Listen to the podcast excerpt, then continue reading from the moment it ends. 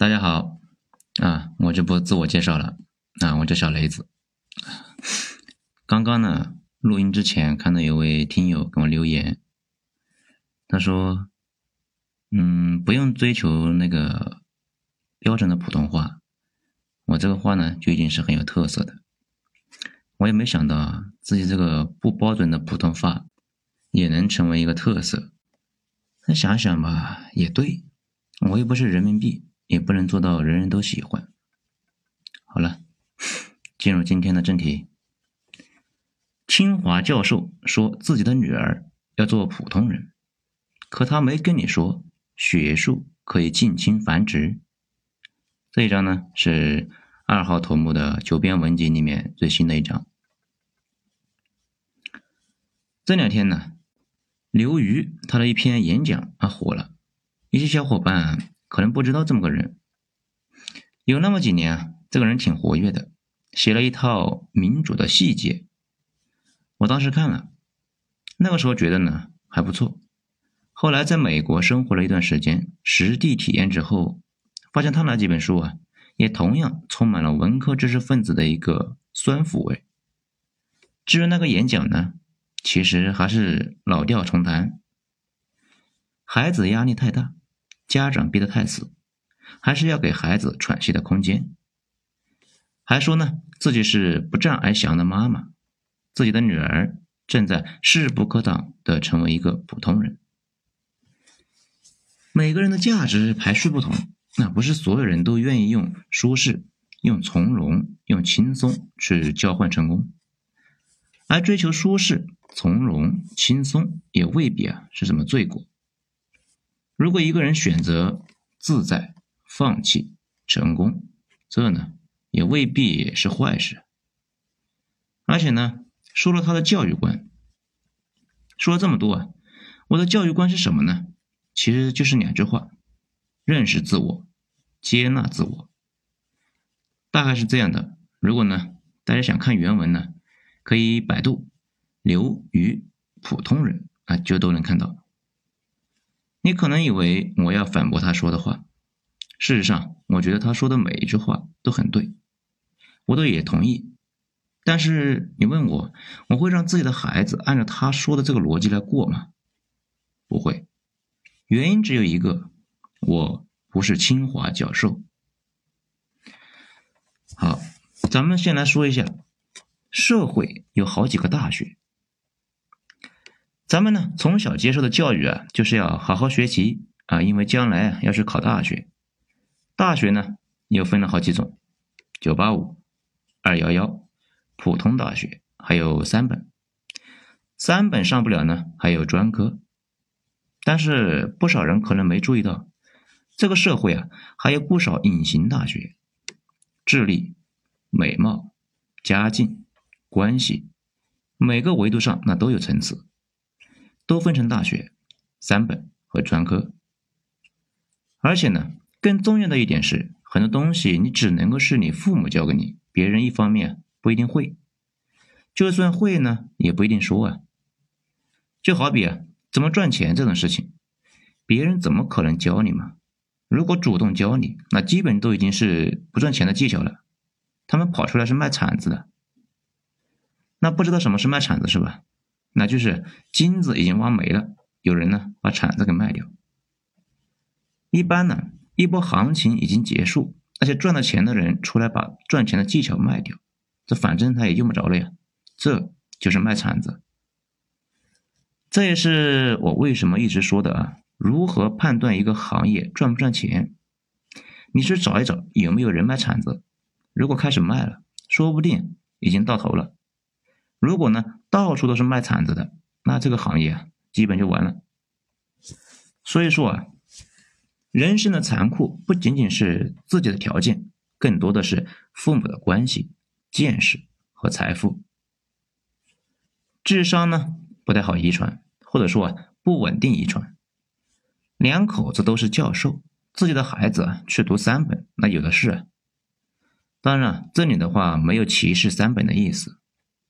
但是呢，这不是故事的结尾，这才是开始。毕竟啊，漫长的人生路高考是唯一一次无装备受限决斗。在今后的路呢，那就是拼三代的资源。人家的那些可以遗传的资源，那就开始起作用了。如果普通人家的娃还没有考上，那那东莞的工厂在等着你。如果清华教授的娃没考上呢，先升本，再考研。如果没有导师愿意收啊，那就父母去打个招呼。每一步程序那都是合法的，你能够说有问题吗？这两天呢，学了个新词，叫做“学术近亲繁殖”，说的呢是大学里面有资源的那些人呢互相提携。理论上呢，两个农民那也可以互相提携，可是他们就没有什么可交换的资源，自然呢也就提携不起来。这一方面啊是人脉的比拼，同时那也是见识的比拼。人家可能考大学没考上，但是可能其他的领域已经是大学毕业了，只是其他人不知道，那还挺高兴的，暂时领先。这就像早几年那些有钱人家的小孩，大学没考上，于是呢出国了。这两年呢，你终于知道，哎，有这个捷径了，人家已经不出国了，因为啊，在国外花钱读的大学含金量暴跌，人家呢又开始寻思啊考研了。或者说，学历是普通人的唯一的敲门砖。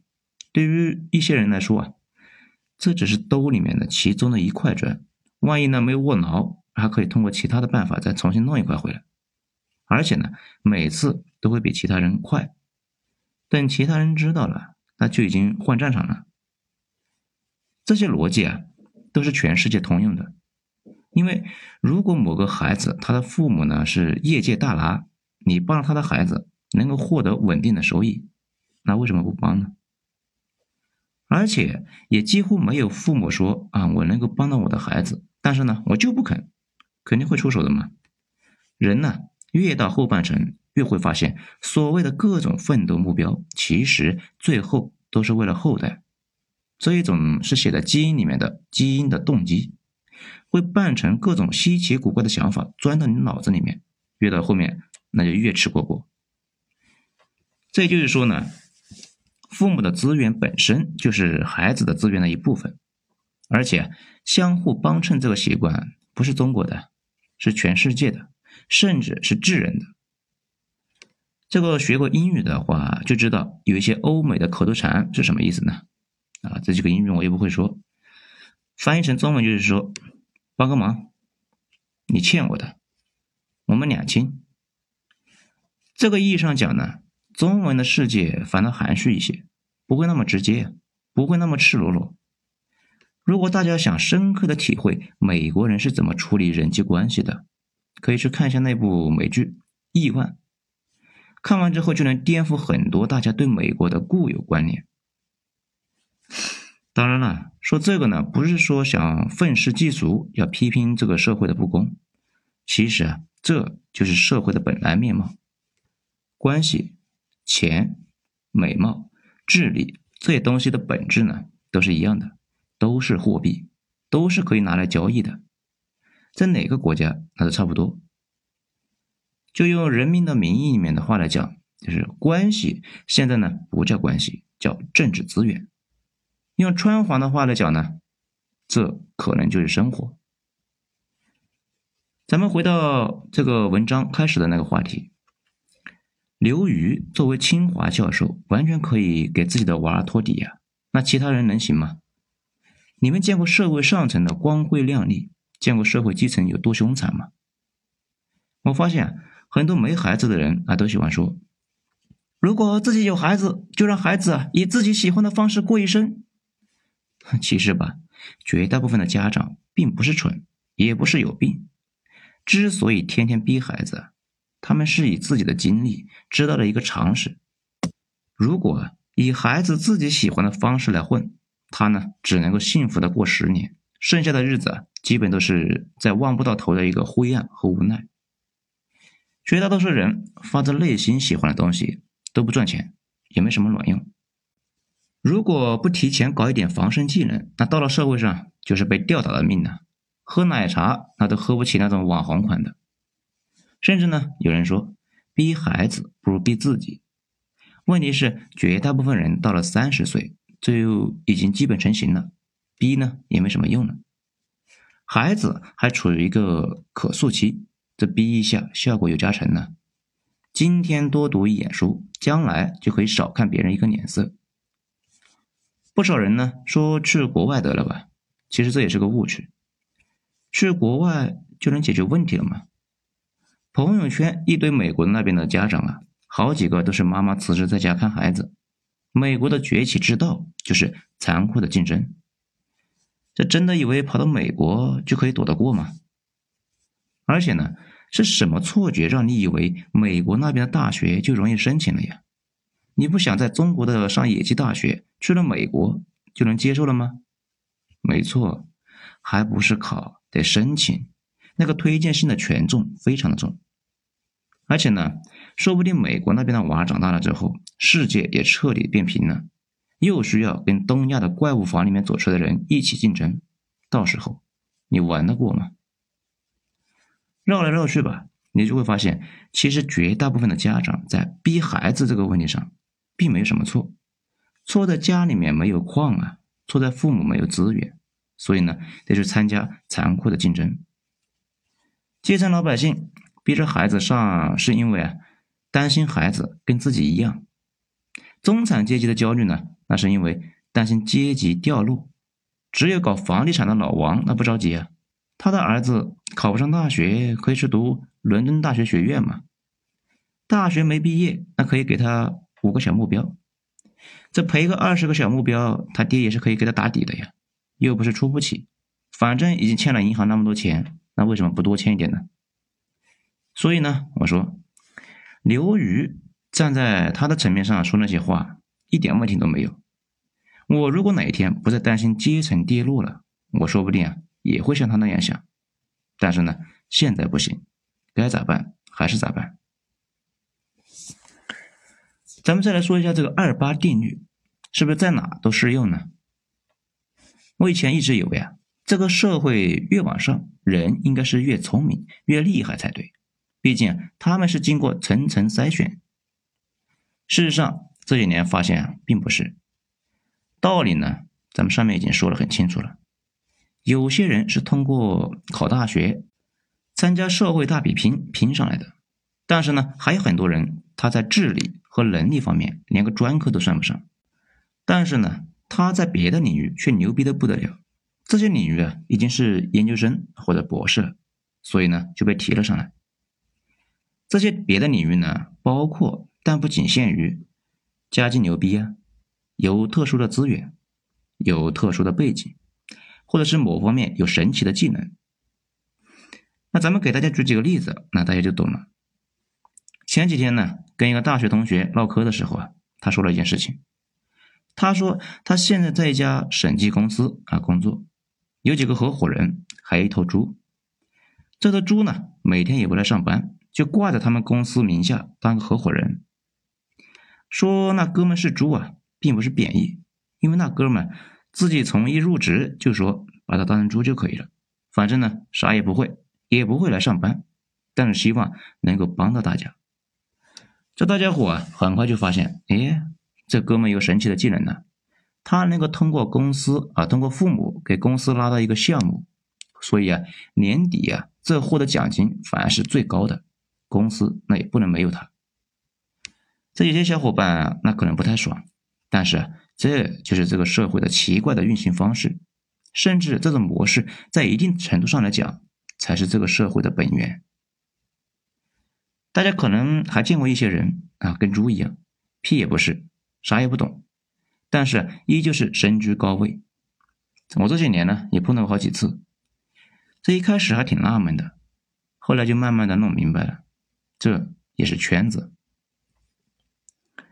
众所周知，领导这个玩意啊，有些人是天生的，但是领导那是很孤单的。他呢，既要跟下边的人来合作，也要跟下边的人来对抗，防止下边的人糊弄他。那怎么办呢？没什么办法呀，只能够是搞一点小圈子，弄几个人进去，让他们呢替自己看着这个场子。领导自己那可能不是猪。但是他的小圈子里面很有可能有那么几头，他经常呢跟自己的小圈子打交道，时间长了，不可避免的对这些人就会非常的信任，走哪就带到哪。等到他上去了，那几头猪那就跟着上去了。这呢也是为什么我前段时间说很多行业啊，其实门槛高的离谱。如果你一旦进去了，就发现里边很多人都在做的猪做的事情。二八定律在哪都差不多。在哪都是糊涂蛋占大多数。那么呢，普通人的出头之道在哪里呢？咱们讲了半天啊，可能有些小伙伴就说：“你这今天讲的格调有点太阴暗了吧？”哈，其实不是，只是呢说一下这个社会运行的逻辑，以及啊告诉大家不要听那些身居高位的人谈什么成长啊，人生轨迹不一样呢。人家的孩子一出生就带着三个大学毕业证呢，其他人呢？那普通人难道就永无出头之日了吗？那也不是。就算在阶级最严酷的古代，我国呢有科举，欧洲可以通过海外探险给自己啊弄一个爵位什么的。现在这个通道那其实要宽得多。尽管有人呢通过外挂作弊，但是依旧有很多机会。首先呢。咱们依旧可以通过高考出头，不要跟着那些家里有矿的人瞎起哄啊！好好研究怎么培养注意力，怎么培养韧性，锻炼好身体，去攻克那些艰苦的山头。条件不好还怕苦，那这辈子也就那样了。所以不少人就问：高考真的能够改变人生吗？如果你起点很低，百分之一万会改变的。读不读大学完全是两条人生路径，别听那些什么扯什么白领收入还不如瓦工的。那你问他为什么不去做瓦工呢？还不是那活不是人干的，而且根本就没有任何保障吗？那么当白领就有保障吗？那也不一定。但是总有那么几阵风吹过来，哪怕你是一头猪，说不定呢也能够上天呢。比如我们上面说到的那种领导。组织小圈子的时候，说不定啊，把你弄进去了，你的人生那就起飞了。尽管政治不正确，不过社会确实是分层的，越往上机会越多，稀里糊涂上位的概率呢，那就越大。这人的一生嘛，全靠浪，位置越高，风越大，起风了，你那就可能飞起来了。而且我们上面也说了，赛道有很多条。说不定其中有一条就写着你的名字呢。有人在，人脉或者父母，那就赛道上一生下来就是本科毕业了。说不定哪条赛道你呢也早就毕业了，但自己却一无所知。还是要多探索，做琢磨呀。这所谓的社会呢，都会分成三个阶段。第一个阶段就是鼓励奋斗，鼓励每个人都要勤奋。只要奋斗就能够翻身，这个阶段我们比较成熟，大概呢是从八十年代开始，一直持续到这几年。那接下来呢是第二个阶段，几十年的快速发展之下，社会急剧拉开了差距，一部分人积累了一个巨大的财富和地位的壁垒，这些人呢开始变得云淡风轻，表示一切随缘就可以了。不信你看我。那我就不逼我自己，也不逼我家的娃，而且呢，我还从某辈啊借款出去旅游。在第三个阶段呢，大家彻底放松了，几乎每个人从一开始就有自己的定位。比如德国那一种模式啊，最明显。小孩上小学四年级的时候，就稀里糊涂的就做了分流。理论上来讲，专科和职高可以升大学，其实呢，凤毛麟角。现在啊，越来越多的国家都在搞这种模式。那评论区咱们丢张图片看一下。这个图片呢是来自微博博主拉瓦州的。